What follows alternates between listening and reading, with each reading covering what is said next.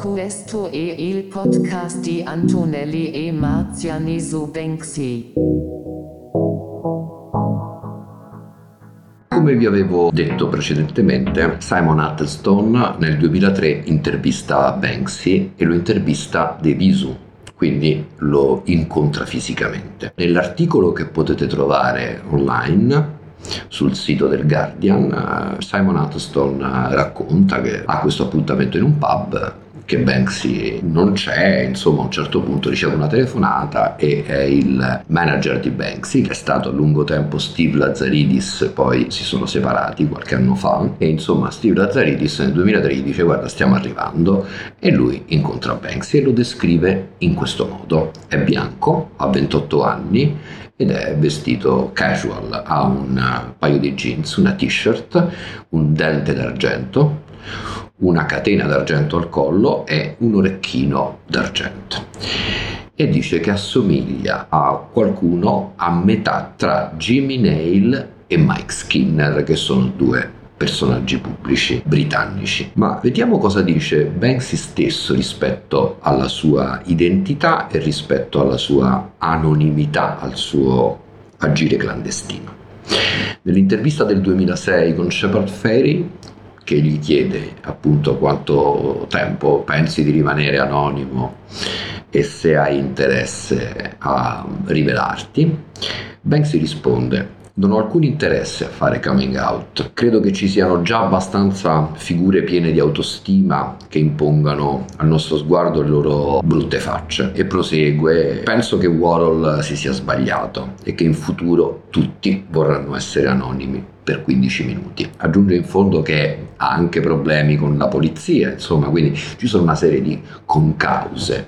Fatto sta che l'anonimità di Banksy è un fatto estremamente peculiare, non è un fatto unico nella scena artistica. I Daft Punk sono una band francese molto nota di cui nessuno ha mai visto il volto. Thomas Pynchon è uno degli autori eh, in letteratura più importanti che ci siano al mondo, nessuno lo ha mai visto in faccia. E in Italia di recente Elena Ferrante è un'autrice um, di romanzi che appunto scrive sotto pseudonimo, ma ce ne sono anche altri. Ci sono stati vari tentativi di rivelare l'identità di Banksy. Nel 2008 il Daily Mail, nella sua edizione della domenica che si chiama Mail on Sunday, pubblica un articolo in cui rivela chi sia Banksy e lo identifica come Robin Gunningham. Più di recente una, un centro di ricerca attraverso un sistema di geolocalizzazione, studiando la collocazione delle opere di Banksy, arriva allo stesso risultato. È molto probabile che Banksy sia Robin Gunningham, tuttavia non avendo la conferma da parte dell'artista non potremmo in nessun modo affermarlo. Se vogliamo provare a comprendere Banksy dobbiamo fare i conti con la contraddizione, non dobbiamo aspettarci la coerenza. Come eh, la contraddizione è diventata una cifra di questo mondo, del mondo in cui viviamo, in cui le cose ci appaiono a volte paradossali, contraddittorie, così la contraddizione è la cifra entro cui Banksy opera in termini espressivi e artistici. Banksy non ha nessun problema con la contraddizione. Nel suo libro Wall and Peace troverete scritto Copyright is for losers, il copyright è per i perdenti. Tuttavia sul sito di Pest Control troverete scritto nonostante io abbia scritto che il copyright è per i perdenti, non vi azzardate a infrangere il mio copyright, siete avvisati. Il modo in cui sappiamo se un'opera è di Banksy è perché è stata pubblicata in uno dei suoi libri, sul suo sito o sul suo account Instagram. Tuttavia un altro modo per sapere se un'opera è di Banksy è sottoporla al pass control. Pest Control è una società eh, di diritto britannico, una società di capitali, attraverso la quale Banksy autentica le opere. Le opere di Banksy hanno un certificato che è un rettangolo di cartone dove da una parte c'è una banconota, un difese tenner tagliato, strappato a metà in cui c'è una parte di un numero. Uh, Pest Control conserva l'altra parte di quel numero. Se i due numeri coincidono il certificato è originale.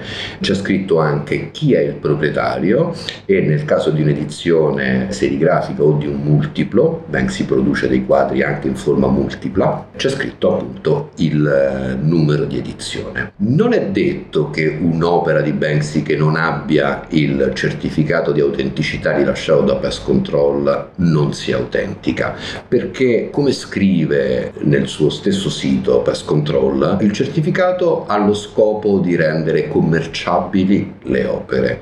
Eh, non è quindi un attestato di autenticità. Esistono infatti molte opere di Banksy che non hanno il pest control, che pest control si rifiuta di autenticare e questo perché spesso sono opere che ad esempio Banksy ha regalato alle persone che hanno partecipato ai suoi progetti. Ecco, in questi casi Banksy non rilascia il certificato eh, perché ritiene che le opere che vengono regalate non debbano essere commercializzate.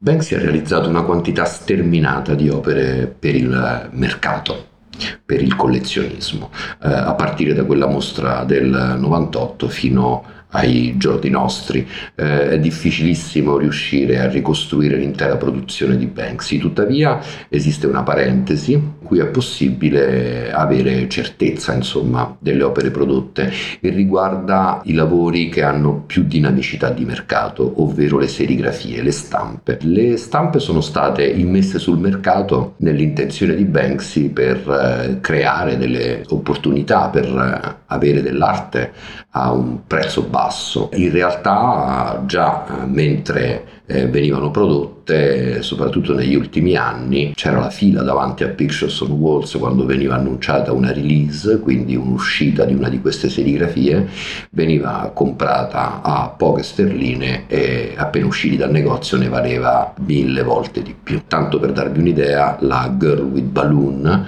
fu posta in vendita a 35 sterline e adesso una sua versione firmata viene venduta a oltre 400.000 sterline. Di quella produzione sappiamo sappiamo che sono state realizzate 46 serigrafie, per lo più in edizione da 750, di cui 150 firmate e 600 non firmate. Non tutte hanno questo tipo di tiratura, però eh, diciamo per lo più hanno questa dimensione. Ovviamente le opere firmate valgono di più delle opere non firmate sul mercato. Le opere originali di Banksy hanno valori stratosferici, milioni di euro. Un piccolo quadro di Banksy 40-40 può costare intorno tra le 300 e il mezzo milione di euro.